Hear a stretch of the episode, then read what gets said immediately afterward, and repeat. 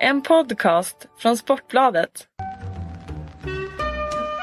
In the supermarket you have eggs class 1, class 2, class 3.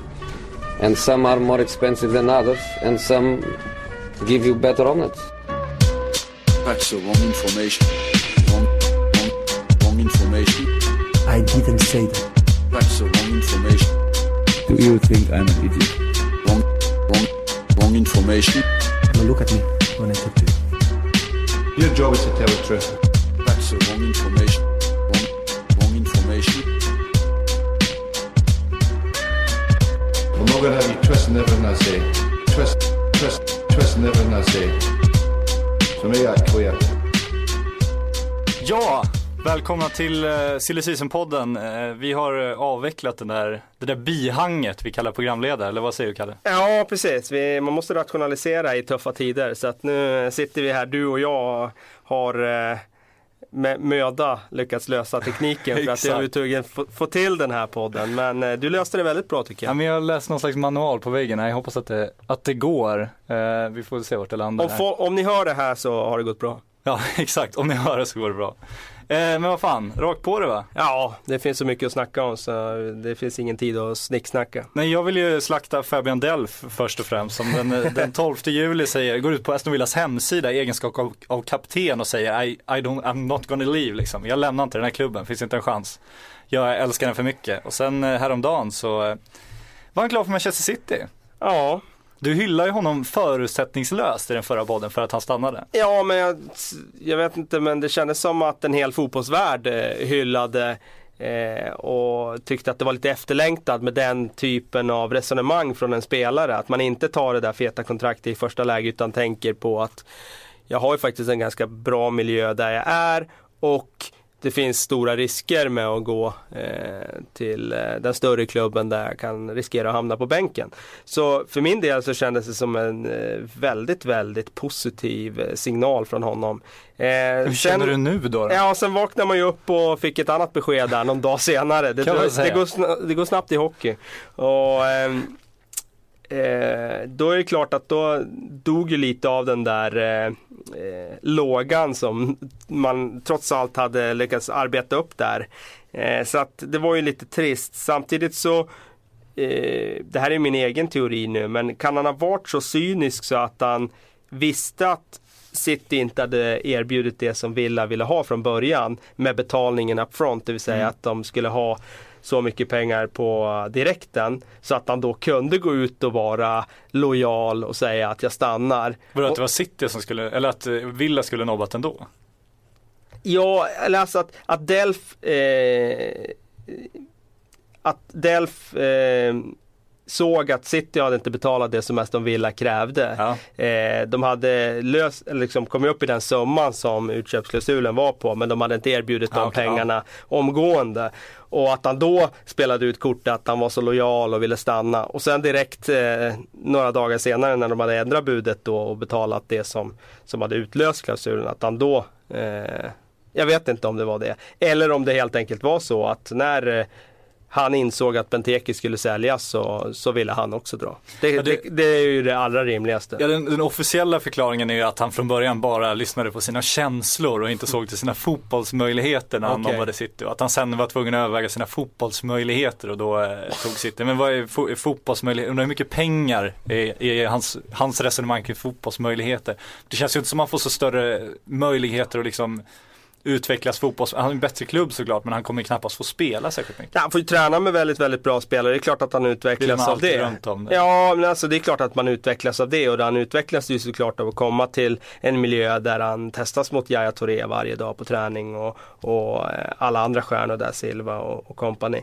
Men det är ju återigen det där med spelarna att eh, för i sin egen värld så tror jag ändå att de tror på sin egen förmåga och tänker att ja, jag är tillräckligt bra för att eh, få den där. Och jag menar, eh, det, det krävs ju bara en skada egentligen på Fernandinho så kanske han är inne och startar säsongen och han är ju bra Delf. Det är ju ingen tvekan om det och det är klart att han har egenskaper som City behöver. Eh, så att eh, det, alltså, han kommer få sina matcher, absolut. Men det är klart att eh, det finns ju såklart en stor risk också att, att det blir många matcher på filten och framförallt att det kanske blir spel i, i de mindre cuperna och sådär och få vila när det, när det hettar till i de stora matcherna.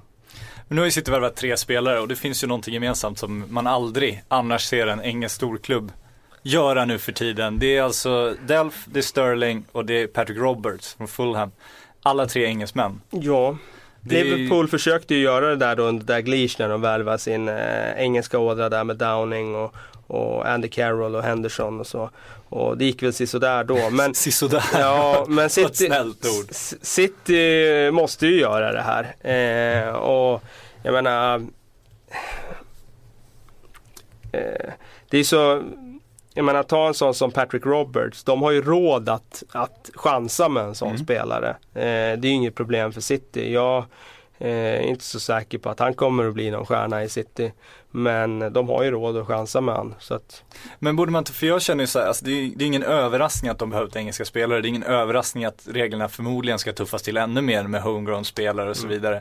Alltså är det inte jävligt slarvigt att tvingas lägga 7, 8, 900 miljoner på tre sådana här spelare under ett fönster liksom. Alltså de har inte så mycket flexutrymme att förstärka laget i övrigt. De behöver ju föryngra, de behöver förnya och så blir det tre spelare som där man ser att en kanske kan gå in i startelvan direkt. Men det är ingen garanti på att Sterling gör någon succé heller. men eh, om man vänder på det då. Vilken engelsk spelare ska de värva som går ra- rakt in i startelvan? Nej men jag tänker att de kanske kunde gjort det under flera transferfönster. Att man kunde börjat för tre år sedan och ta in lite engelska spelare. Samtidigt som man förstärkte med större stjärnor så att du liksom Ja. inte behöver lägga alla pengar på engelska. Men det är inte så säkert att de hade lyckats göra det då heller. Vilka engelska spelare skulle man ha värvat då eh, som var eh, ute på marknaden för tre år sedan? Det är inte så himla enkelt. Jag tror att nu hamnar man i en situation, det är klart att man kan säga att de borde ha gjort det. Men nu har de hamnat i en situation där de måste rätta till sina Mm. Ja. misstag från tidigare. exakt. Och då har de inget val. Och jag menar, Sterling är ju en sån spelare som säkert kan vara ordinarie i startelvan i många, många år framöver. Så han kommer ju säkert kunna visa sig på sikt vara värd pengarna. Eh, det är mer tveksamt med en sån som Patrick Roberts som är potential och som ändå kostar en slant. Det Ja. får man ändå säga.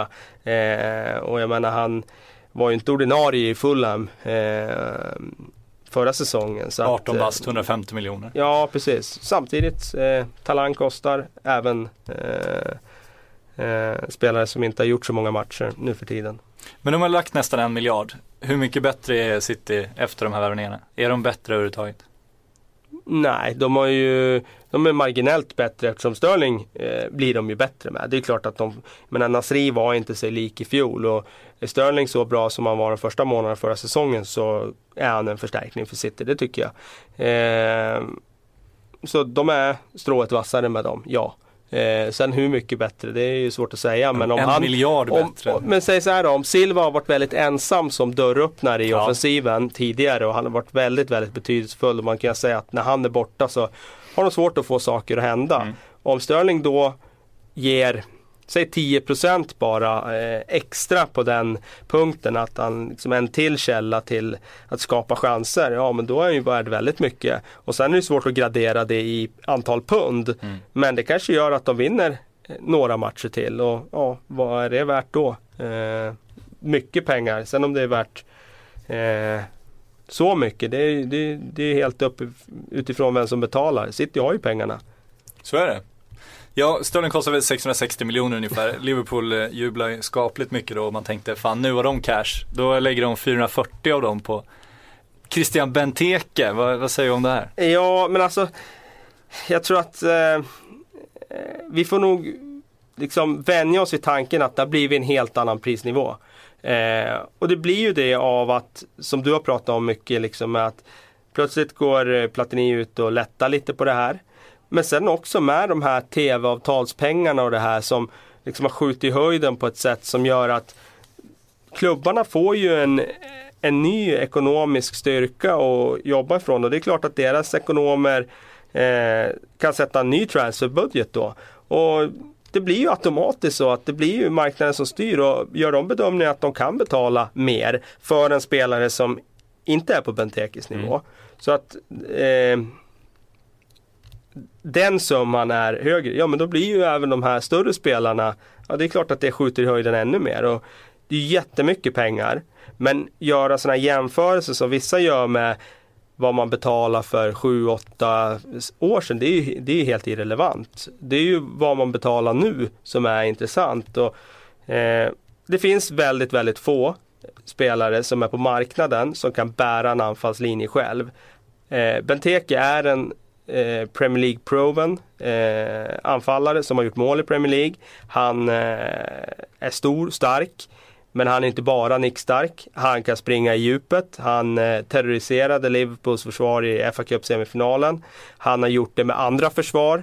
Eh, han eh, har i och för sig, eh, hans svaghet tycker jag är att hans touch. Eh, den eh, lämnar en del i övrigt att önska och det är klart att med den touchen så blir du inte en världsanfallare. Eh, men jag kan ju absolut se Benteke göra plus 20 mål om han skulle spela som striker i Liverpool. Men- men och då, och, och om man gör, säger att han gör plus 20 mål. Eh, vad är han värd då i dagens marknad? Ja absolut, jag, jag håller med. Alltså, man får ju också se det så. Alltså, 440 miljoner är ju väldigt, väldigt mycket pengar. Men eh, man får ju se det på två sätt. Vad finns det? Vad kan Liverpool få? De kan ju knappast få en bättre anfallare med tanke på sin status. Som, de är inte Nej, Real Madrid. det kan de inte. Och de har ju fått in enormt mycket pengar. Då, då är det ju logiskt också att betala överpris om man fått ett överpris. Ja. Så det går ju att slå ut varandra. Men när vi satt här förra veckan så undrade vi vad de skulle med Benteke till. Mm. För de har ju ändå Sturridge där som är skadad visserligen men sen har de ju Firmino Ja. in också. Alltså nu när han eh, är klar är han väl inte. Han genomgår läkarundersökning nu ska vi säga. Ska väl presenteras Men vi, vi diskuterar som att han är klar Ja, han är han kommer, klar i han kommer ju bli klar. Absolut. Eh. Men är, liksom, vart ser du honom i Liverpool? Ja men alltså, eh, jag tror ju att Lambert, jag tror ju att eh, Borini, de kommer ju bara blåsas bort här nu under Ja. augustis månad. Balotelli däremot. Där Och Balotelli kommer de försöka blåsa bort. Men det är återigen, ja, otroligt intressant att se vilken klubb som Ja, vill lägga den. Det är helt tyst kring honom. Ja, alltså. Det är helt, helt bisarrt ju. Men det kom ju ett rykte här kring Balotelli, det var ju Ja. Inter. Och då Ja, blir jag också fan, så här att, då sliter jag ju mitt hår här över att eh, liksom Inter och Milan, att de går i Ja. de här fällorna gång på gång på gång. Och skulle de ta Balotelli nu känns det som att, ja visst han kommer säkert starta bra där, kan göra två mål i sin debutmatch. Eh, men sen kommer det bli de här problemen. Man är fortfarande en marquee signing i Serie A. Det är Ja så är det ju. Så är det ju. Och det är, är ju två klubbar på gång, Inter och Milan, som behöver göra Han har en marquee historia i, signing. i Ja. Inter liksom, så det är klart att eh, för dem skulle det vara en känslomässig liksom, stor värvning så. Mm. Eh, och lite en triumf liksom. Men eh, jag blir ändå så här eh, med de problemen han har Ja, haft jag nu i, det är inte Balotelli de ska värva nu när de ska tillbaka. För jag menar både Inter och Milan nu känns ju spännande Mm. nu. Vi kanske kommer in på det senare men de känns ju väldigt spännande i Serie A. Eh, och Serie A behöver ju ett starkt Inter och Milan, så är det ju. Men åter till Liverpool då. Med de tre bort, så då står de ju där med ungefär fyra, fem eh, anfallare. Eh, och Origi, Firmino, Sturridge, eh, Benteke och sen en Ings som, ja, eh, jag menar Firmino kan ju spela i andra positioner också. Men jag skulle tro att om de spelar med två anfall så blir det ju Benteke och Sturridge. Då är ju tanken då om man går tillbaka till en mm, eh, fembackslinje som man jobbar med tidigare. Eh, 5-3-2 till exempel. Coutinho i nummer 10-roll. Ta bort yttrar nu när eller Sterling är borta. Eh, spela med Benteke och Sturridge längst fram. Vart är du Firmino i den uppställningen? Nej, det- då får inte han plats i första uppställningen. Men eh, så kommer det ju alltid vara. Det, kommer det finns ingen uppställning där du får in alla. Lallana, är eh, samtidigt- Coutinho, vad var han, Firmino. Topp 50 när Fifa nominerar Jo, årets spelare nu va? Men det där, du vet, det där kan man inte alltid lita på. Eh, sen finns Men det du tror de möjlighet- värvar Firmino för att ha han på bänken? Nej, det tror jag inte. Men jag tror att eh, det kommer bli problem. Alla kommer inte få plats. Nej, nej. Eh, sen kan man ju spela 4-3-3 Ja. eh, och då skulle ju Benteke kunna vara den centrala forwarden, Sturridge till höger, Firmino till vänster och då får du in alla tre. Mm. Eh, och då får du ha Coutinho på en mittfältsroll och det grejer ju han. Men då kommer ju Lallana som köptes för 250 miljoner i fjol, han är ju utanför laget. Och, eh, du får inte in alla på centralt mittfält då. Då får du inte in Milner, Henderson och Emre Can. Eh, så att det kommer ju alltid vara någon utanför laget. Men det där ser inte jag som något problem. Alltså, ska du vinna eh, liksom titlar, ska du vara en sån där klubb, kolla i Chelsea, det sitter ju alltid världsspelare på bänken där. Kolla Manchester United, det sitter alltid världsspelare på bänken där. Det är ju inget problem tycker inte jag om Firmino inte startar i premiären. Det är ju liksom inte så att eh, ja, nu brinner det i knutarna utan de måste ju ha bra ersättare. Det är ju liksom A och O om Liverpool överhuvudtaget ska kunna hota uppåt. Det är ju därför de köper Benteke. För att när Sturridge blev skadad i fjol så då fanns det ju ingenting att plocka av. Och nu kommer han inleda säsongen på skadelistan. Då är det ju tänkt att Benteke ska bära anfallet där framme. Eh, Firmino ska bli spännande att se vad, vad de hittar för roll till honom. Men jag menar att eh, en kantroll eh, i ett 4-3-3 tror jag skulle passa honom väldigt, väldigt bra. Den bör ju ha en roll i åtanke i alla fall med tanke på att de gjorde den affären. Det är ingen liten affär det Absolut, heller. liksom. nej det är klart att de har en roll i åtanke men jag tror att han också tänker med att han vill ha olika brickor i det anfallet och sen får han se hur han formerar det. Eh, det alla kommer behövas under en lång säsong. Och... Även Balotelli och Origi. Ah, alltså Balotelli är ju tveksam till. Origi tror jag säkert kommer få sina minuter i kupperna om han blir kvar. Men det kan ju också bli ett scenario där han lånas ut. Det känns ju väldigt eh, nära till hands Absolut. faktiskt att han går på lån nu. Chelsea nämnde du förbigående. Eh, det hände grejer där också kan man säga. Eh, John Stones Ja. har skapat kaosrubriker får Ja, man väl säga. När Mourinho var ute och deklarerade öppet att de gillar spelaren och eh, har lagt bud på honom också. 267 miljoner påstår det. Som ska Ja. förkastas av Everton som är rasande på att Mourinho är uppe och flörtar så öppet. Öppet ja. Eh, vad, säger vi om Mourinhos agerande först och främst? Ja, han är, alltså de är ju smarta Chelsea. Det är klart att de går ut med det här för Ja. att få spelaren lite liksom och, och så. Eh, och sen också blir det ju ett PR-arbete mot fansen. De undrar varför händer det ingenting medan Ja. andra klubbar värvar. Nu visar de att jo men kolla vi, vi, Det vi har ju saker på gång. Vi jobbar för det här. Så att det var ju rent kalkylerat av Chelsea att jo- jobba på det sättet. Och sen är ju Mourinho så okej skön när han säger till Martinez där att ja men det är ju enkelt, Everton bestämmer och det är bara att säga nej. Ja, alltså det är klart att det är enkelt om man är Chelsea som står herren på täppan på Ja. transfermarknaden. Då kan man ju bara säga nej om, om Everton skulle komma och säga så här, vi vill värva Courtois, då säger de bara nej. Men är man Everton då är det inte lika lätt att säga nej eftersom spelaren själv Eh, spelarens vilja det får ju ganska stor betydelse. Så att eh, jag förstår ju att Martinez är, är eh, lite missnöjd med det såklart. Men det här spelet då? För det mest omtalade exemplet är väl ändå Barcelona när de Ja, jagade loss Cesc Fabregas under 3-4 år där och bara pumpa på och läckte till pressen och var igång och tog hjälp av sin spanska press ju som står Mm. Och sina klubbens spelare. Sina spelare, alla var ju öppet ute. Ja. Och, och du gör ju spelaren liksom, eh, dels planterar du tanken hos spelarna att det faktiskt det, det kommer bli det och du gör ju honom osäker, du skapar en osäkerhet i den andra klubben som på något sätt får ett problem som inte är ett problem egentligen. Mm. För om de säger nej Everton, då, i teorin har de inget problem eftersom det inte finns något bud och det inte är några, men det är, skadan är ju redan skedd. Ja, ja, ja. Nej, det, ja det är klart. Det är klart. Och så spelar det ingen roll vad John Stones säger borta på träningslägret att nej, nej, men jag, jag trivs Han- bra han i gör Everton. Delf. Ja, men jag menar, det, det, alltså, värdet av sådana uttalanden det är ju extremt litet. Det, det ser man ju inte minst då som du säger i Delf-fallet. Mm. Alltså man, man kan inte lita på någon under silly och vad man säger det, det kan vara, det kan ha förändrats ju några veckor det också. senare. Ja, det är spel det också. Och det, det är klart att han säger att han trivs i Everton. Vad ska han säga annars? Nej, jag trivs inte i Everton. Ja, då är, då är det samma sak som Ja, Och, om man råkar bli kvar då så har han ju ett jävla problem med Ja, fansen då. alltså. precis. Så att, nej, det är...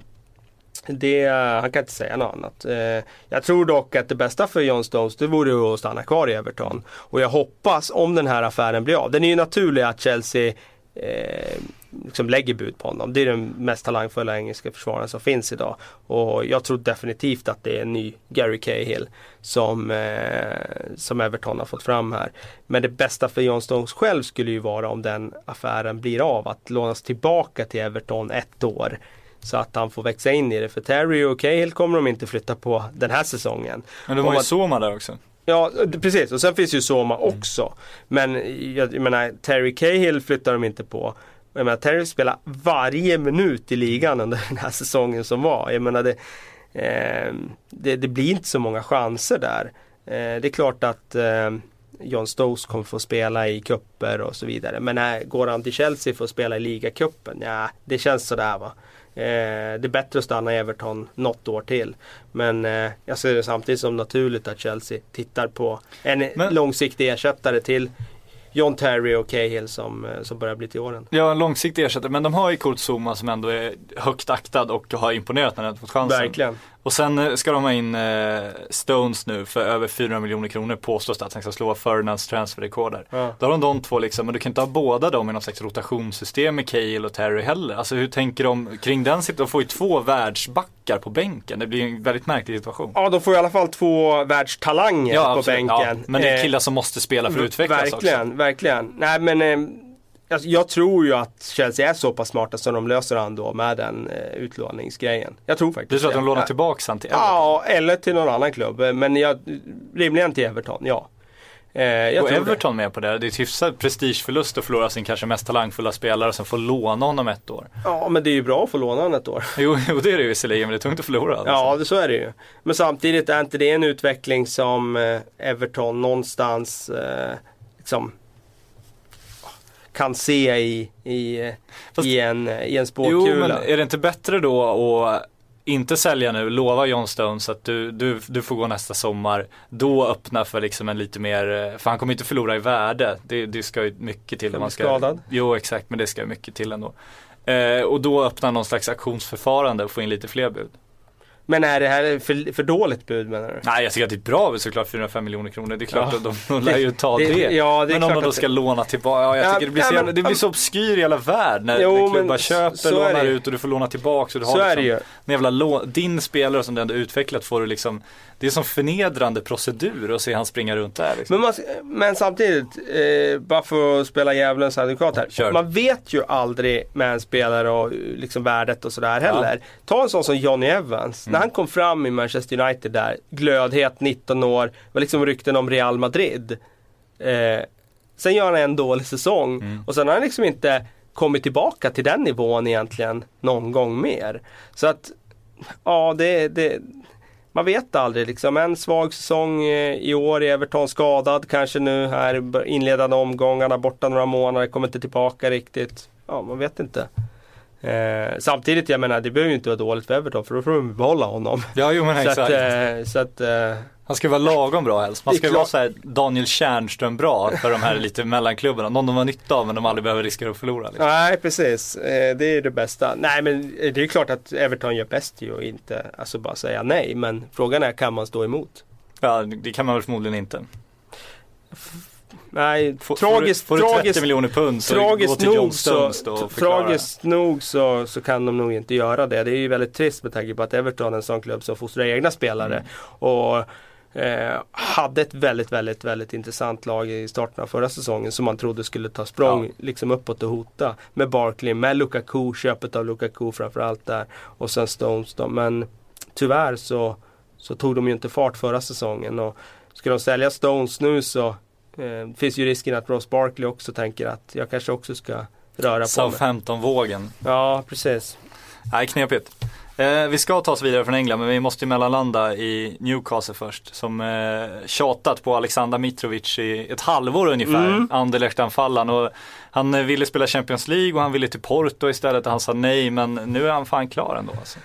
Ja, det verkar ju som det. Eh, är han helt klar eller har han bara läkarundersökt så? Eh, vi kan nog, ja. Vi kan räkna in honom. Vi, vi borde kunna, alltså det ska ju mycket, mycket. Han- det, Hela kr- kruxet var ju att få honom att överhuvudtaget gå med på att åka till Newcastle för läkarundersökning. Ja. Han, han vägrade ju det flera veckor. Så Ja. Där har han i alla fall varit och han är ju presenterad som klar och eh, Anderlechts tränare har pratat om honom som klar för Newcastle och sagt att han trots sina tatueringar och sin något häftiga frisyr inte är en tuff kille utan en snubbe som ger allt för laget och går in stenhårt varje närkamp.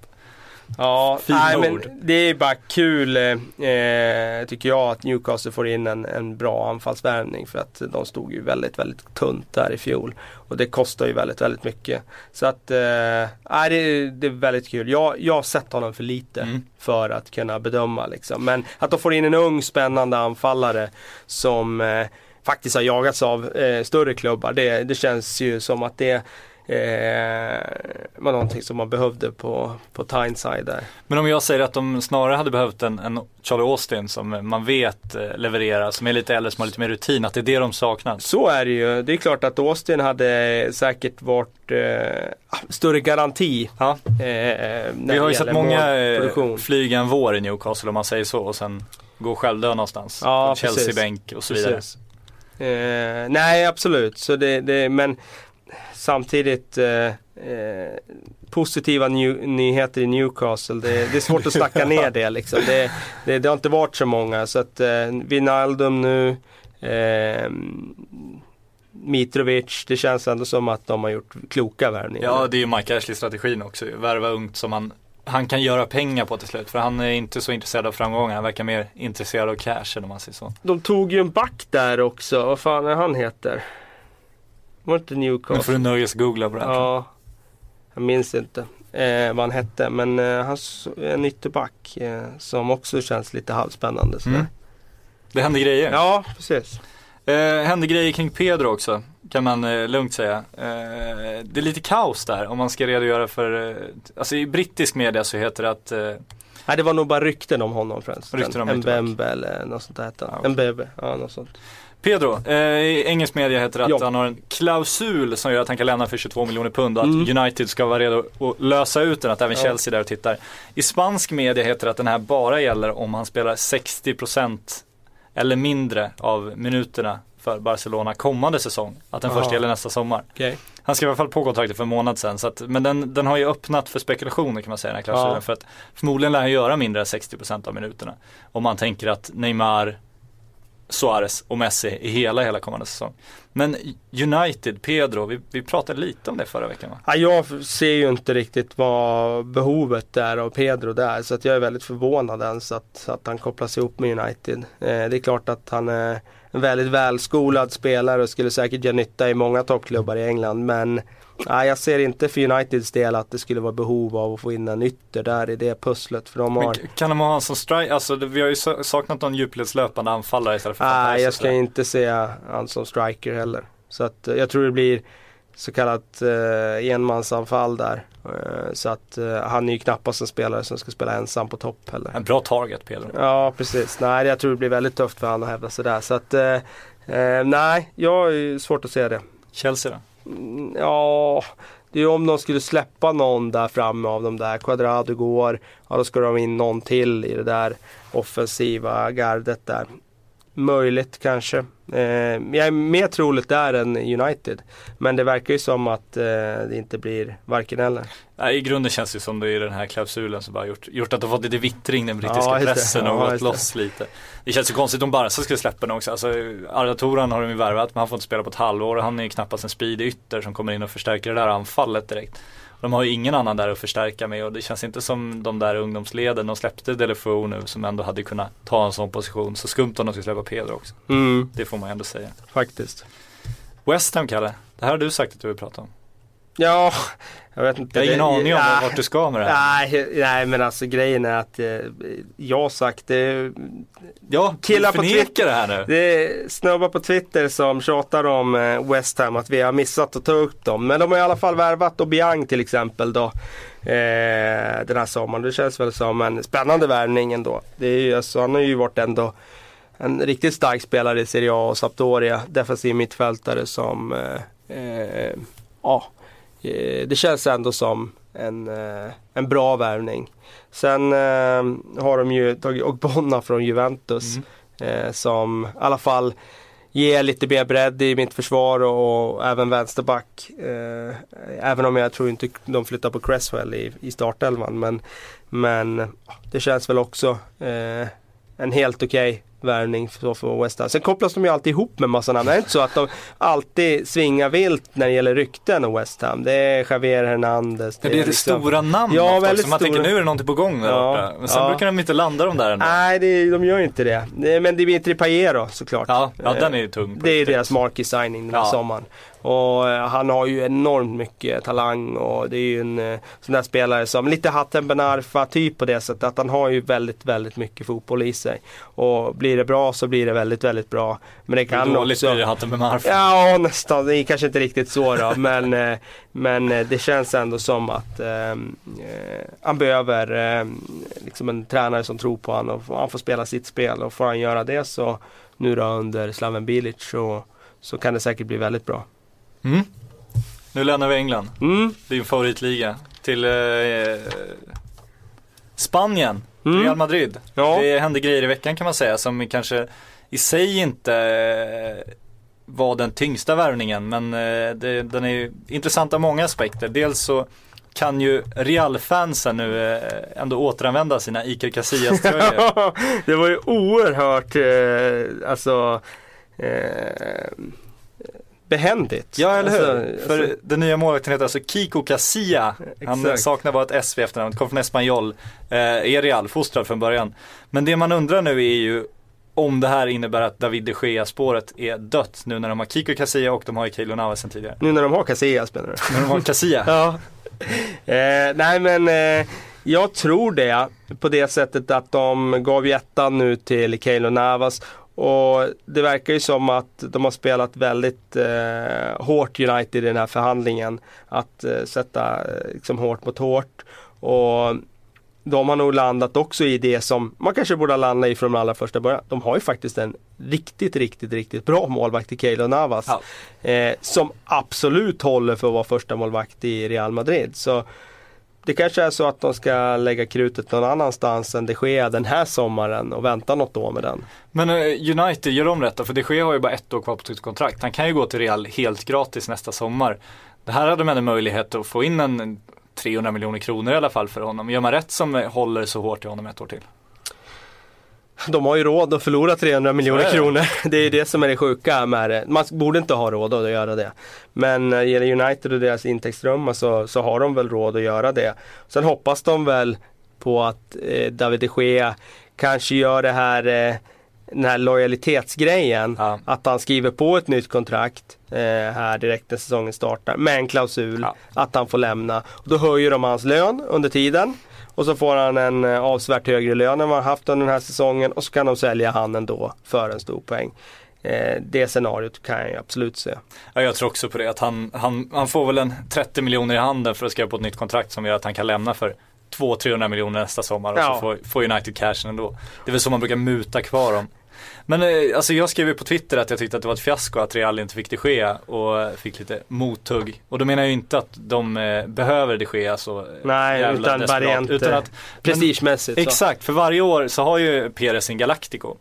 Och jag kan fan inte minnas när de missade en Galactico sist. Alltså det var ju snack om att de skulle värva Rooney något år men det kändes inte så, så jävla mycket substans. Det var snack om att de skulle ha Neymar men det kändes inte som de kom så långt. Men den här gången Ja, hade de Neymar kanske ändå då eftersom... Ja, eventuellt, men det Ja. kändes, inte som, det kändes som de fattade rätt tidigt att han inte var deras spelare. Den här gången kom de ju ändå så långt att de, de hade utsett honom, det var han de la allt krut på, det var ju uppenbart. De gjorde sig till och med av med Ike Casillas för, för att någonstans göra Ja, plats. Det har de ändå jobbat med ett tag för att putta ut honom. Och ändå missar de. Det är ju det är ju ett, ett, en historisk miss från Real skulle jag vilja hävda. Ja, kanske. Det- De misslyckades ju med Cristiano Ro- Ronaldo där år efter år Ja, tills de tills till slut släppte honom. Och, eh, Men eh, det är klart, de brukar få det de pekar på oftast. Och de brukar ju betala tills de, alltså Gareth Bale var ju, det var ju ett överpris, det får man väl Ja, ändå det säga. får man säga. Men, men till slut gav de ju med sig Ja. efter Men sommaren är inte slut heller när det gäller de Gea. Så att, absolut. eh, vi får se här i slutet av augusti om, om, eh, om det fortfarande är död Men läge. känns ju avskrivet nu när Casilla och Kilo Nava skulle de, och när United dessutom puttar ut Victor Valdes nu. Ja, precis. Nej, de förbereder sig ju också för att, eh, att ha kvar de Gea i den första rollen såklart. Nej, det, det, det är klart att jag tycker också att det är en prestigeförlust för Real och Perez om de skulle gå boom här. Det, så är det ju. De har ju en väldigt hög svansföring Real Madrid och som sagt de, de, de är ju tillsammans med Barcelona men tidigare var de ju den klubben i, i världen som hade störst dragningskraft. Mm. Jag menar under åren när de eh, laddade Zidane och Figo och, och hela det där kopplet. Eh, Beckham, Beckham inte minst. Eh, Steve McManaman. ja det var ju tidigare i och för sig, det var långt tidigare. Men ehm, eh, då kommer väl rikta in blickarna på någon annan då istället och göra. För varje år kommer de vilja ha någon prestigefylld värvning.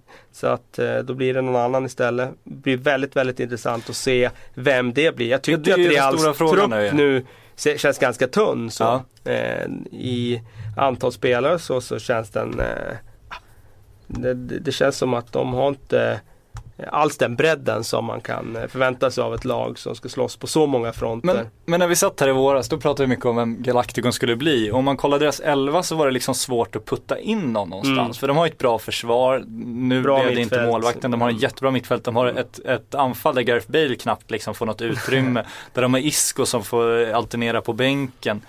Alltså vart ska de ha in Galacticon nu? Ja, Nej, det är det som är problemet när man blir så bra så att det, liksom, det finns ingenting att förbättra längre. Mm. Det är lite som med Chelsea. Alltså vilken realistisk värvning kan Chelsea göra som går in i deras elva? Det är, Ja men de tycker jag ändå lätt. kan, kan liksom steppa upp en, en kvaliteten på William eller en Oscar och få in ett till offensivt vapen där. Ja, men det då är det återigen realistisk. Ja, realistisk jo. värvning för dem. Det finns knappt, men, knappt någon för Ja. Chelsea. Det är så här, lite samma sak med, nu med, med Real Madrid. Fast Real, där är ju nästan alla realistiska värvningar egentligen. Ja, och ändå är det så. Ja. Och ändå är det så att det är ingen som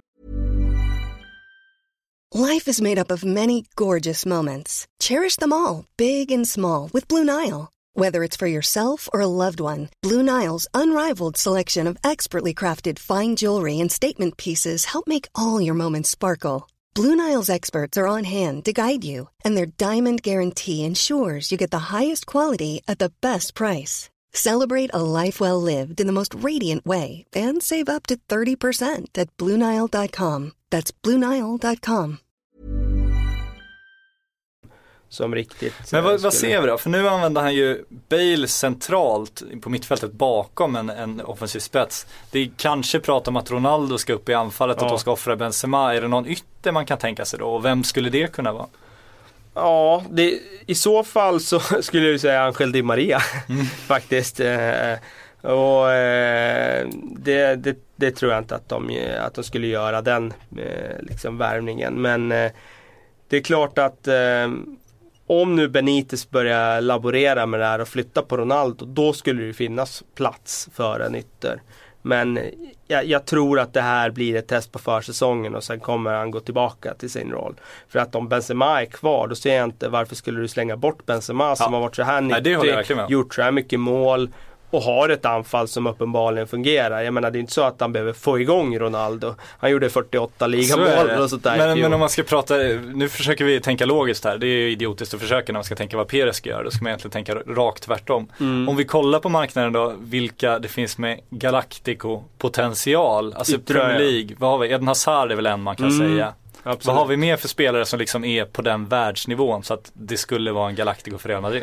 Alexis Sanchez eh, med den historien i Barcelona skulle ju Ja. vara lite prestige eh, att få över på det sättet. Eh, men sen är det ju inte många. Nej, Det är inte många alltså. och Serie A känns det inte som det Ja, Ingen ytter sådär som bara wow, eh, Galactico-nivå. Och Tyskland, där har ju de bästa yttrarna börjat bli till åren, Arjen Robben och Frank Ja, Ribéry. de som De är över Royce då i så fall. Är det, Ja, det är ju Royce då i så fall. Ja. ja, han skulle ju kunna vara det. Ja. Frankrike, ingen i PSG. Nej, inte någon ytter som jag tycker. Lucas Mora. Småra, ja. Nej, men det, det är svårt att se, för jag Ja. tycker också det, det, en back, om du ska presentera den som en Galactico måste det vara en sensationellt bra back. Mm. Och de finns ju inte på marknaden idag som skulle förstärka Real känns det som. Det är om Ramos försvinner, men så känns det ju inte längre.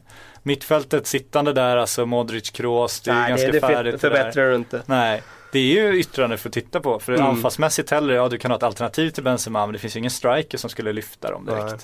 Men sen är det också intressant det här med nu om man testar Bale som tia. Om man testar Bale som tia, då tar han ju bort James roll. Mm. Ja. Och James var förra sommarens stora Galactico. Ska han ta bort den rollen Och James var redan nu? väldigt, väldigt bra också. var väldigt bra. Och Isco tycker jag är helt underbar Mm. att skåda emellanåt. Ska han ta bort den bästa rollen för Isco också? Jag Ja. menar Isco är så begåvad så han kan ju ibland gå ut på kanten och göra jobbet där också. Men Men ska han värva en ny tia då istället liksom? det, blir det känns jättekonstigt. Men någon ska ju in, så enkelt är det ju. Det är Någon ju en ska in, Galactico ja, de kommer ju inte, de kommer inte eh, ligga kvar med det material de har. Men ja, det blir spännande att se. Väldigt spännande att se. Varning för Royce då, är det där vi landar? Ja, det här har vi ingen substans på, det här nej, är bara absolut. vi, det här är helt vi, vi, vi kommer fram till det genom att lägga pusslet. Men det är klart att man kan se i augusti att det börjar bollas upp rykten om Royce om, de Ja. har, om man gått bet på, på alla spår de hade. Kan man ha en De Bruyne, kan det presenteras som en Galactico? Ja, absolut. De Bruyne skulle ju kunna vara en sån spelare, men De Bruyne är ju tia i första hand. Och då är det återigen det där, ska han in och slåss då med Isco och James? Eller kommer Perez värva och säga till Benitez, lösa uppgiften? Det kan mycket senare, vara va? så. Så det brukar landa i Ja. den där klubben. Eh, Italien. Mm. Vi var eh, och vände Juventus. Vi ska tillbaka till Juventus. För eh, Arturo Vidal är ju mer eller mindre klar för Bayern München får man väl ändå påstå nu. Mm. Eh, så heter det i alla fall både i Tyskland och Italien. Eh, en tung värvning.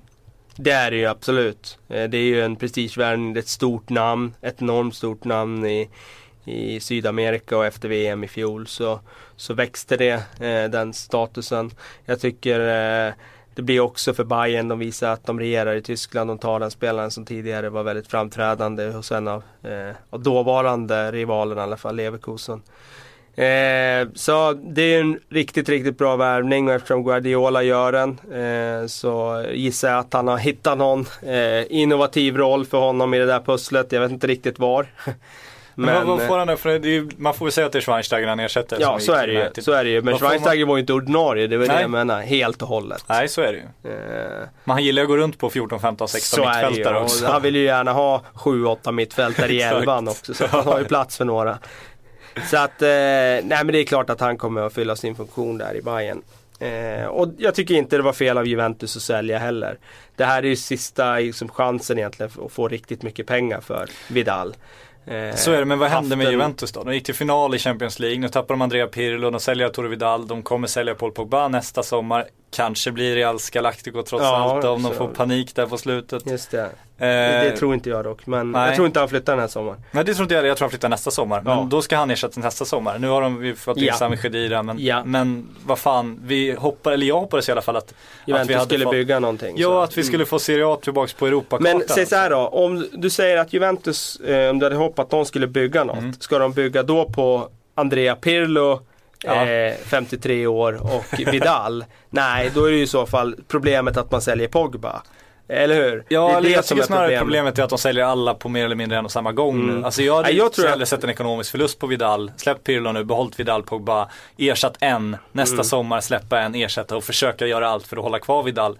För jag tror ändå att de någonstans hade kunnat övertala Arturo Vidal och nobba Bayern München. Jag vill ändå tro det någonstans. Det tror jag också. Det tror jag också. Men eh, jag är också väldigt, väldigt eh, trygg i att Juventus har eh, fungerat så otroligt bra de senaste åren. Eh, identifierat kloka värvningar, eh, förfinat och, och lyckats med det mesta kan man säga.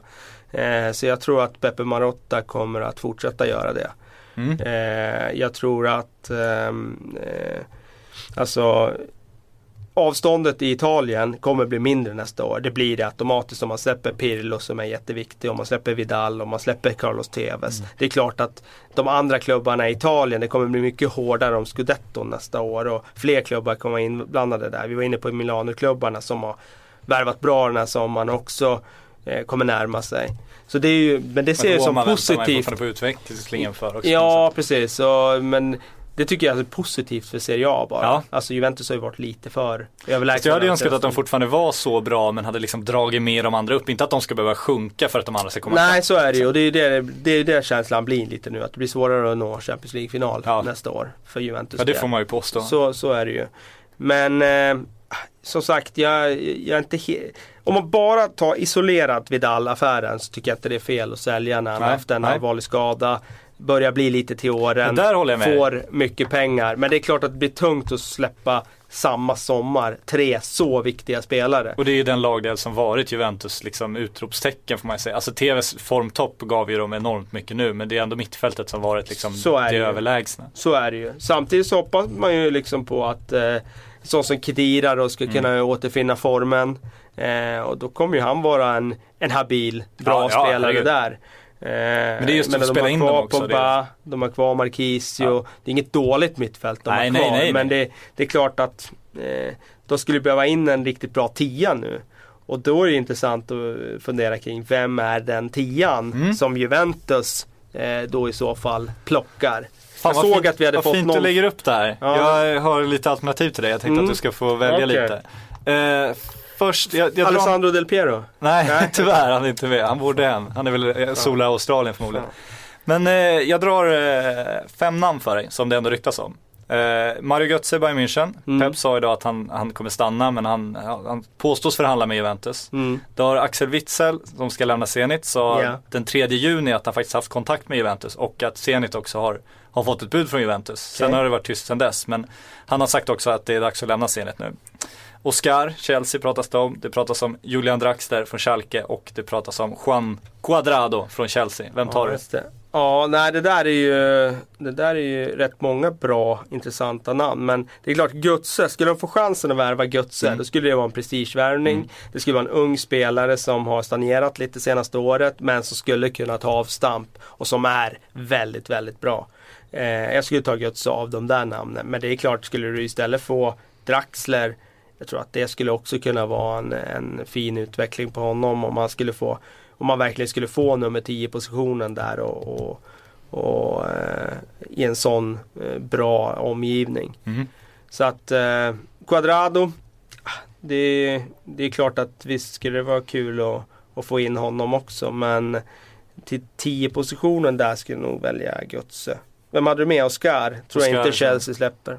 Nej, jag är med dig. Quadrado, man, det, det är bra såklart. Men det känns som en Götze och en Draxler faktiskt kan explodera i Juventus på ett annat sätt. Sen eh, Witzel är man ju fan noll koll på nu eftersom han varit i Ryssland så länge. Ja, han var ju glödhet i Benfica där för Väldigt ett antal år sedan.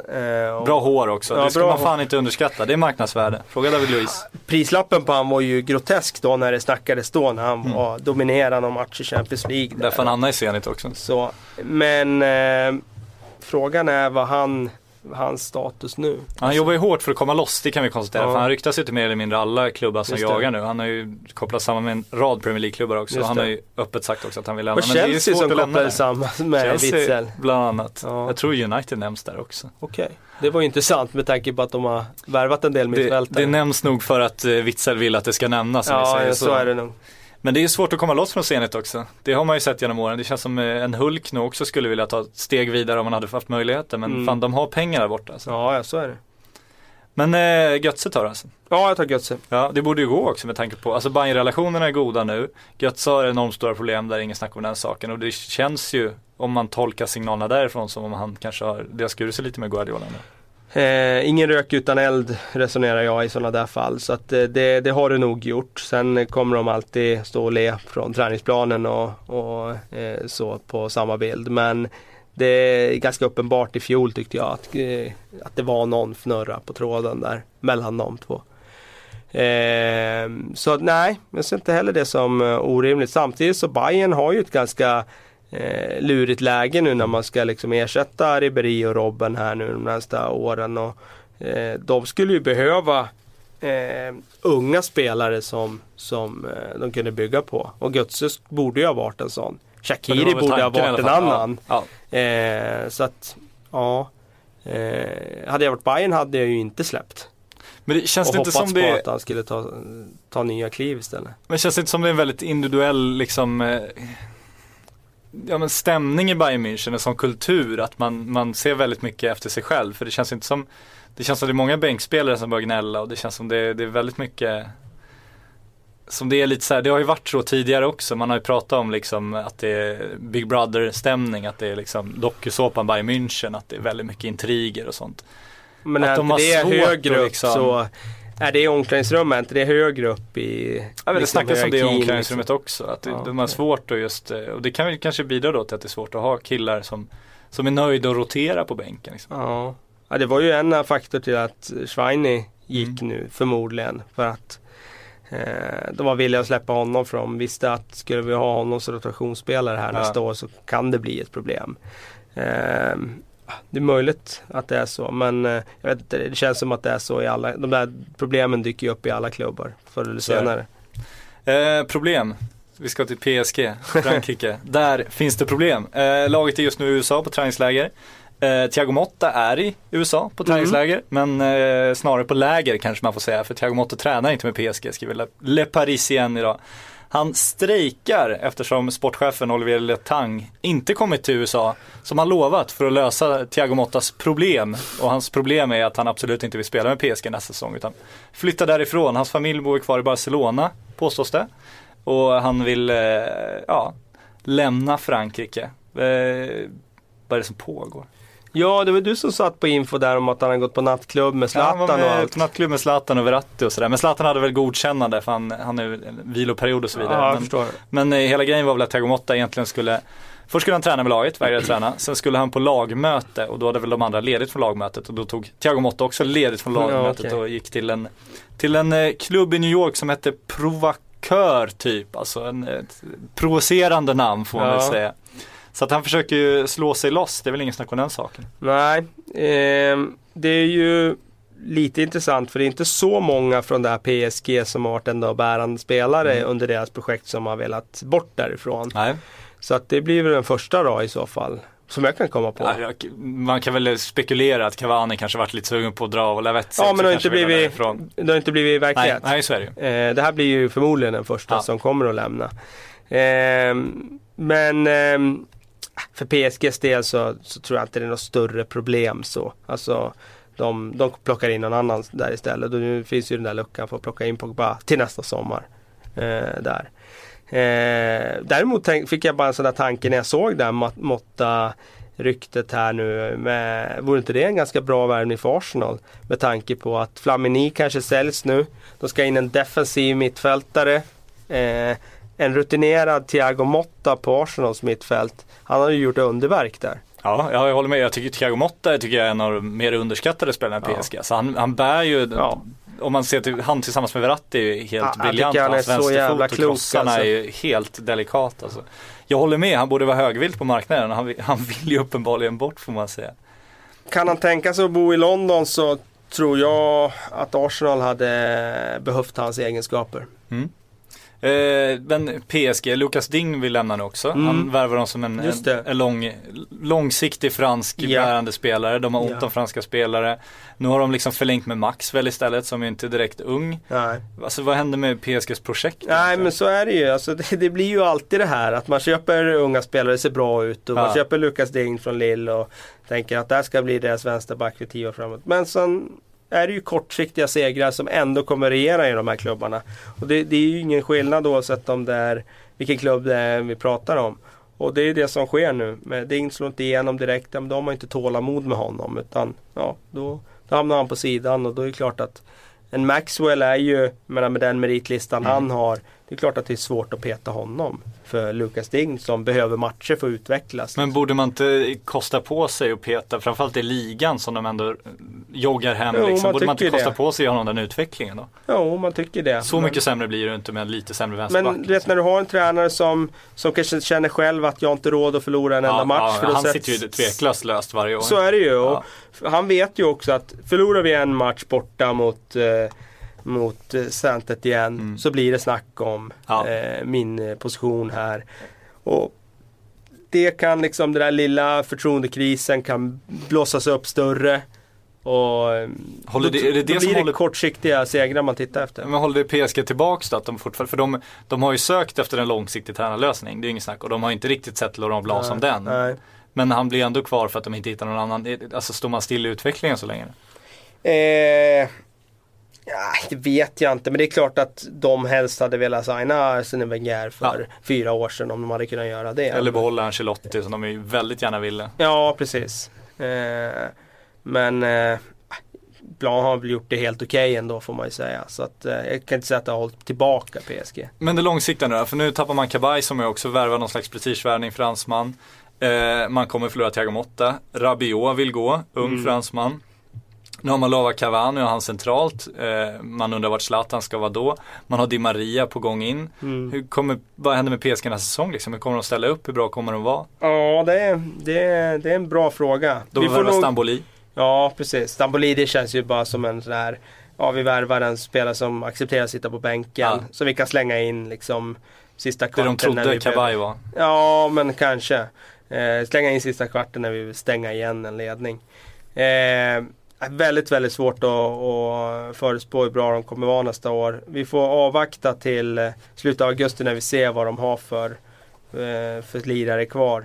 Men Max skulle ju kunna tänka sig ett eh, PSG med Lavezzi och Cavani på topp och Zlatan som spets i en, i en, eh, en mittfälts liksom, diamant. Ja okej, du Och flyttar han till mittfältet. Ja, liksom ha han, han som släpande forward i, en, eh, i, en tre, i ett tremananfall. Ja. Eh, skulle man ju kunna tänka sig. Det är väl det Milan har tänkt sig med Zlatan. Men vart Eh, får du in Di Maria då? För han känns ändå som, alltså, Ja, då får du det in de han på påstår av, Letang är att han är kvar i Frankrike för att lösa Di Maria. Ja, nej men då får du in han som en av de centrala mittfältarna. Ja. Likt den rollen han hade i Real Madrid Ja. under slut, eh, liksom månaderna där. Men som sagt, det där är ren spekulation. Men jag tror inte att du kan eh, hålla eh, Cavani utanför en central position om de nu har lovat det. Då, då kommer han att få, få det. Ja, det Sen har lovade och för två år sedan också. Sen har du ju alternativet att spela Zlatan och Cavani på topp i tvåmananfall. Ja. Och det kan du ju göra. Eh, och då kan du ha Di Maria antingen som mittfältspets eller som någon av de två Metsala som det heter. Metsala alltså. Ja. Mm, det får du förklara. Nej men eh, i en mittfältsdiamant så kan man ju spela antingen till höger eller till vänster och då är man ju inte högermittfältare i den Nej. bemärkelsen utan man är en indragen eh, högermittfältare. Och jag tror att i Italien så går det under namnet Vi måste ha svenska ord för det här. Vi kan inte ta italienska ord. Ja men det är ju det som är så dumt med fotbollssvenskan. Att Ja, det det, finns ju 4-4-2. inga bra ord för sådana här i fotbollssvenskan. Det är därför man måste eh, använda de här utländska Du orden får ibland. uppfinna ett för fan. Ja. Utveckla språket. Vi tar det till nästa Det är det vecka. vi jobbar med. Ja, kom med förslag för fan. Eh, är vi nöjda? Vi kör frågor. Ja det kan vi göra. Vi har fått ett gäng i alla fall. Ja. Eh, vi börjar med Anton Bengtsson. Mm. Eh, den här skickar jag till dig direkt. Eh, hur tror ni United ställer upp sitt mittfält i augusti? Går Carrick ner som mittback? Jag tror inte Carrick går ner som mittback. Jag tror att de kommer behålla fyrbackslinjen och han är ingen eh, mittback eh, tycker jag man har sett de gångerna han har spelat mittback. Han är jätte, jättebra i uppspelen, det är ingen tvekan om det. Men han har ju haft problem när han mött huvudstarka spelare då. Eh, så att nej, Eh, jag tror inte han går ner som mittback. Utan jag tror det blir en rotation där inne. Jag tror att när Carrick är hel och frisk och, i form så kommer han att spela tillsammans med antingen Schweinsteiger eller Schneiderlin. Som en av en eller två sittande mittfältare. Vi får se om man ändrar det systemet som var så framgångsrikt i slutet av förra säsongen. Det som liknade ett 4-1-4-1. Och då skulle jag tro att, att det blir en snurr på Schneiderlin, Carrick och Schweinsteiger på två positioner och så kommer Herrera spela i en annan position. Eh, så de tre positionerna kommer de ha där inne. Så tror jag Mata får fortsätta till höger. Eh, och så tror jag med Depay och Young får slåss om vänsterkanten. Och då är frågan vad man får in Fellaini. Ja. Och svaret på det är att man får inte in Fellaini. Det är så. Jag tror att han kommer att eh, få tuffare nu att platsa eh, med de här värvningarna. Jag tror att han kommer användas lite som till att börja med som eh, sån som kan förändra en matchbild. Deras kanske nyttigaste spelare om man såg på ligaspurten. Ah, Han var väldigt praktisk att sätta in, sätta bollar på liksom. Han tog några enkla poäng där de verkligen behövde det. Så var det ju. Alltså han hade ju några månader där, där, han, eh, där han var väldigt effektiv. Sen kom det ju också matcher där man såg att han, han är väldigt, väldigt begränsad. Så att eh, jag tycker nog att Carrick och, och Wayne Rooney är mer betydelsefulla för United än, än Fellaini. Definitivt. Även under den här förra säsongen. Eh, Chelsea. Mourinho har pratat om att om de inte får in sina egna akademispelare nu kan de stänga akademin och använda Mm. pengarna till något bättre. Eh, Elin Kardell undrar vem eller vilka av Chelseas yngre spelare borde få en ordentlig chans i A-laget den här säsongen. Ja, med tanke på att de nu har värvat en eh, dyr eh, backup forward i Falcao så tror jag ju inte Bamford får den. Nej.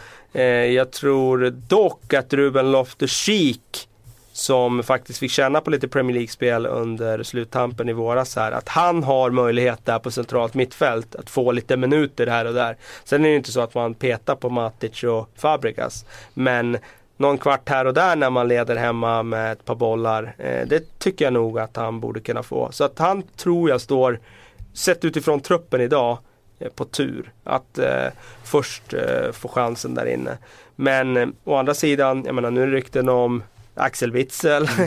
eh, det får Om vi se om det blir. det. Men säg att en Axel Witzel skulle komma in. Det är klart att det påverkar enormt mycket för sån som Loftus-Cheek i, eh, då. För att då kommer ju Witzel såklart stå på tur och få de där minuterna före honom. Jo men man undrar ju också hur, alltså om Mourinho nu inte ger till exempel Loftus-Cheek chansen, hur kommer liksom yngre spelare att se på Chelsea? Nu är inte de så jävla logiska i sitt tänkande utan ser ofta de där pengabuntarna före. Men, men hur kommer de se på Chelsea? För att han, nu har han ju verkligen sagt att den här gången måste vi ta hand om de som ändå kommer upp nu. Ja. Nej men Mourinho är ju så otroligt smart i sina uttalanden. Han kan säkert styra eh, opinionen genom att säga att de var inte riktigt redo i år när vi drog igång träningen. Liksom, Ja. Så märkte vi att de hade en liten bit kvar. De fick eh, sina chanser i ligacupen. De eh, visade inget då så att de nästa år eh, kan de nog vara redo. Ja, då Ja. liksom har han styrt bud, sitt budskap. Det, jag, jag tror nog att det kommer unga spelare som, som lockas till Chelsea även i framtiden.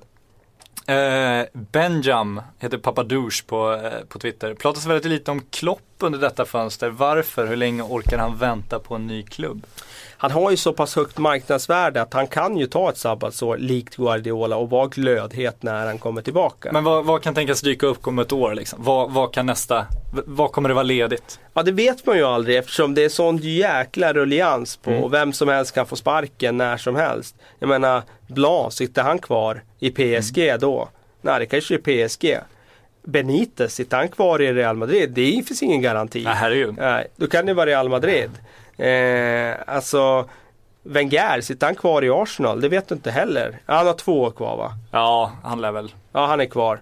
Då är Han kommer ju sitta där tills de, de kommer få bära ut honom. Det är fan ingen snack om den saken. Ja, men eh, Skaffa en hobby Wenger. det kommer finnas, finnas klubbar i alla fall. Eh, så att eh, jag, jag är inte orolig för att han liksom blir bortglömd eller Nej så. det tror inte jag heller. Men det, men det man undrar är ju liksom vad nästa var. Om han ska hålla kvar vid sin, sin fina bild som folk kanske har överdrivit att han har. För att man, man gillar den så mycket att han skulle ta någon ny sådär lite uppstickare, Ja, underdog det. och liksom. Det tror inte jag heller. Nej det tror inte jag. Jag tror att tvärtom att man blir lite sugen som tränare, även han, att, att eh, kanske testa sina vingar Ja. i, i den tuffaste miljön. Ja. Typ Real Madrid eller så. Eh, så kommer den möjligheten att ta någon av de allra största, då tror jag att han kommer ta det. Jag tror han skulle kunna få PSG också. För de, de resonerar ju fortfarande. Ja, och samma sak där. Båda de klubbarna är väldigt sugna på på marknadsföring fortfarande. De jobbar väldigt hårt för det och så få en sån stor profil tror jag både City och PSG Som skulle gilla. så, ja. Ja exakt och som verkligen, han kan ju fan, om det fanns tränartröja, får ju sälja kavajer då. Men då är han Mm. en, ett av de namnen skulle sälja flest kavajer tror jag. Skulle du köpa en kavaj med klopp på ryggen? Absolut, rakt av. Vad fan, det finns en marknad där. Att Ja. de inte utvecklat den. Nej, vi får fan göra det alltså. det. Eh, Axel Ottosson, är inte abonnemang, alltså jag, jag klarar aldrig uttalet. Du, du vet vad jag menar. Tack. Ja. En bra forward för United. Jo det är han nog men där tror jag är stenhårt att eh, de släpper inte honom. Mm. Eh, jag tror det skulle vara en väldigt bra forward för väldigt många klubbar. För den speeden som han erbjuder den, eh, den är ju väldigt intressant att ha i ett lag när man, när man leder med något mål och får möjlighet att ligga och kontra.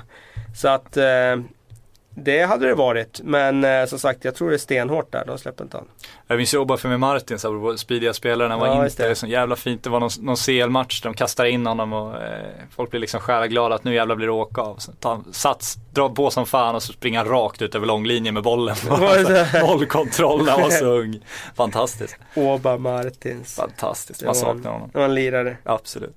Anton Svensson är inne på ett ämne som ju faktiskt har hänt i veckan och som är rätt intressant. Eh, vad tycker ni om bara presidentvalet i Barca? Var det I rätt Barca. som vann? Bartomeu kvar. Ja, skattesmitan va? Precis. Riskerar fängelse fortfarande så det kan man ju diskutera. Men... Ja, samtidigt så det blir ju ofta sådär sportsliga framgångar ger ju ett visst förtroendekapital Mm. för den sittande ledningen och det är klart att Vinner man Men- CL så. Ja, alltså nu vinner de titlar och det är klart att eh, det blir svårt att peta på honom då. Sen är det ju sådana där grejer som man inte helt insatt i när man inte bor där nere och är liksom infödd katalan. Men det verkar som att Laporta är den som driver hårdast på det här med liksom eh, Katalonien och självständighetskampen och Barcelona ska vara ett flaggskepp i den, i den frågan. Mm. Medan Bartomeu, eh, ja han... Hans vallöfte var väl att bygga om, eh, fortsätta bygga om eh, Camp Nou. Det var väl hans största vallöfte. Att det var där de skulle investera störst nu, renovera den och så vidare. Ja, okej. Laporta flörtade ju stenhårt med Pogba där och ville liksom göra någon slags PRS Galactico-kampanj som ju Just det. lite. Man tycker ju att eh, den stora frågan egentligen tycker jag borde vara kanteran. Mm. Alltså att man eh, vad har hänt med La Masia? Mm. La Masia alltså, den producerar inte lika mycket som tidigare och det är klart, jag menar, det, var det är orimligt att producera på den nivån som man gjorde då under glansdagarna där. Men eh, där behöver man kanske göra ett omstruktureringsarbete och det, det skulle jag tro blir en knäckfråga framöver för den sittande ledningen att, att verkligen hitta receptet för att, eh, att kanteran börjar fungera igen. Ja, Laportas första snyting efter att han torskade valet var ju just att han sa att eh, den nuvarande ledningen sitter i knät på Qatar och det är det som, det har liksom gått ut över La Masia, att det, det har eh, riskerat La Masias framtid. Så att han har, han har kanske hittat den frågan lite för sent, men nu Ja, är han uppenbarligen inne på den frågan i alla fall. Eh, det var ju ganska många smockor både åt höger Det kan och vänster i den var. där presidentvalskampanjen. Som väntat då eftersom de det har ju skurit sig lite mellan dem där då. Men eh, ja precis, så där var ju också Laporta Hans, eh, var en, en grej han gick till val på det var ju att ta bort Qatar från matchtröjan Ja. och så skulle ju Unicef tillbaka. Ja. Eh, Det hedrar honom ändå kan jag tycka. Ja, det, det, det gör det ju. Det är ju, en, det är en, såklart en bra gest. För att det man trodde när Laporta satte Unicef där på tröjan, det var ju att han mjukade upp för att Exakt. sen ta in en stor sponsor. Och det, i, i praktiken var det ju så det blev. Först eh, fläckade han ner tröjan med någonting. Unicef, även om det var godhjärtat. Mm. Så öppnar ju det då för att, Precis. för att Steget blir inte sponsor. Ja. Men eh, intressant efteråt också tycker jag att nuvarande ledningen har ju kapat Laportas eh, vallöfte. De har sagt nu, en, en eh, styrelsemedlem, kommer inte ihåg namnet på honom just nu, att eh, om eh, José Enrique kommer upp och säger att ja, men jag vill ha Paul Pogba, då eh, ska de göra vad de kan för att få Paul Pogba. ja. Eh, det- Ändå ett hett offentligt uttalande att man gör på det sättet. Ja, det, men det, det, alltså de där presidentvalskampanjerna där, det känns som att det svingas så jävla vilt. Ja, så är det. Eh, det, kommer ihåg då när det var som allra värst där i Real Madrid. När, eh, tillbaka på runt åren 2002, 2003, 2004 där. Då var det ju sjuka löften där från alla och alla skulle bräcka den andra Ja. liksom. Och ingen höll något till slut heller. Det blev som ett Nej, svenskt det var- riksdagsval Det var ungefär. Perez som höll sitt där med Ja. Figo i och för sig. Ja, ja, den är vi stark, för fan. Eh, Anton Adamsson, det här vet jag, nu sätter jag det kanske på pottan lite på uppstuds här, men vi gör vad vi kan. Vi kan hjälpas åt. Välj en flyttbar spelare till PLs topp 4, så får vi diskutera vilka som är PLs topp 4. Som skulle göra respektive klubb mest nytta. Oj, ja sån där är ju sån där man måste fundera ett tag på. Men jag antar att topp 4 är de som tog Champions League-platserna förra säsongen. för. Nej men jag tror att eh, Nu har och för sig United värvat mittfältare. Mm. Men jag tror jag hade en sån som Jack Wilshere varit flyttbar. Nu är han ju inte det med sin connection till Arsenal och så. Men han var ju utanför laget en Ja, stor del ja, i fjol och så. Och det var ju lite rykten om honom så.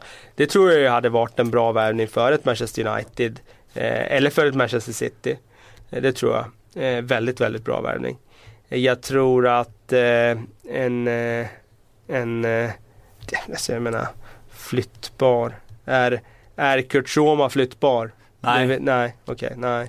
Är Gary Cahill flyttbar? Nej. Nu, med- vi säger så här då, är Gary Cahill flyttbar- flyttbar nu när, om de köper John Stones och har Men, Kurt men om vi, ja kanske, men om vi säger flyttbar, om vi förhåller oss till de spelare som det känns som liksom är ute och söker klubbar, om man säger så då, om man Mm. tänker marknaden.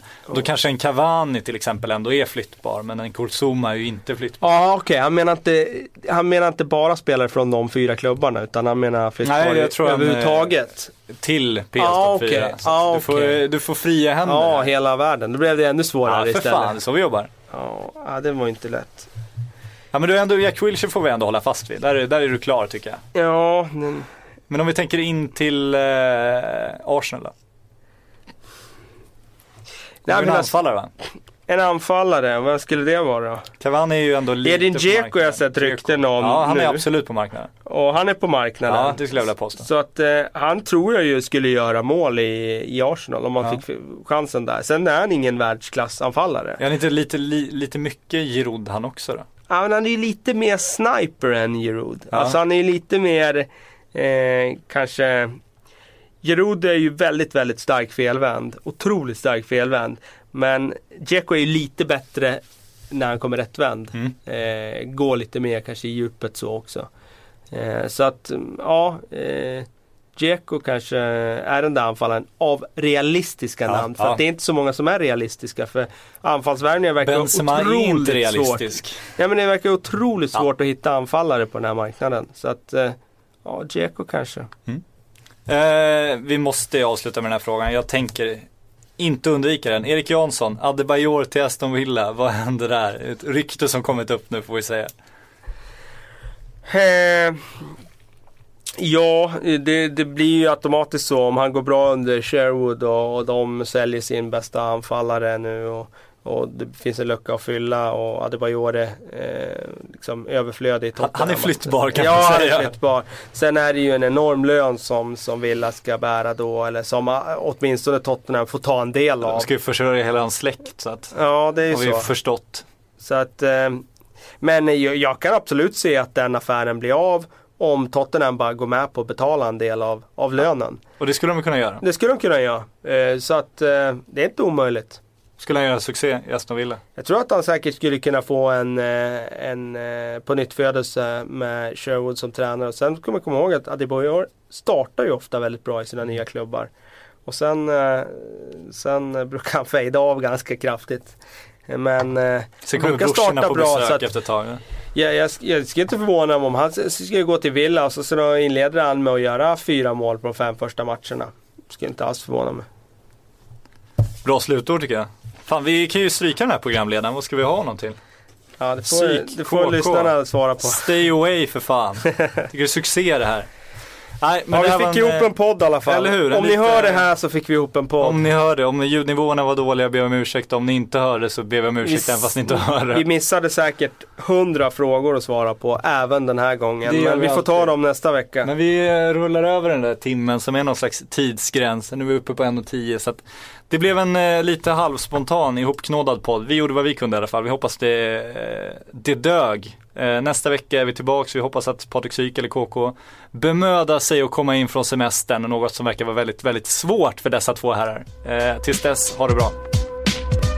Jag I jag har jobbat i 16 år här i England och jag deserve lite mer kredit credit felaktig information.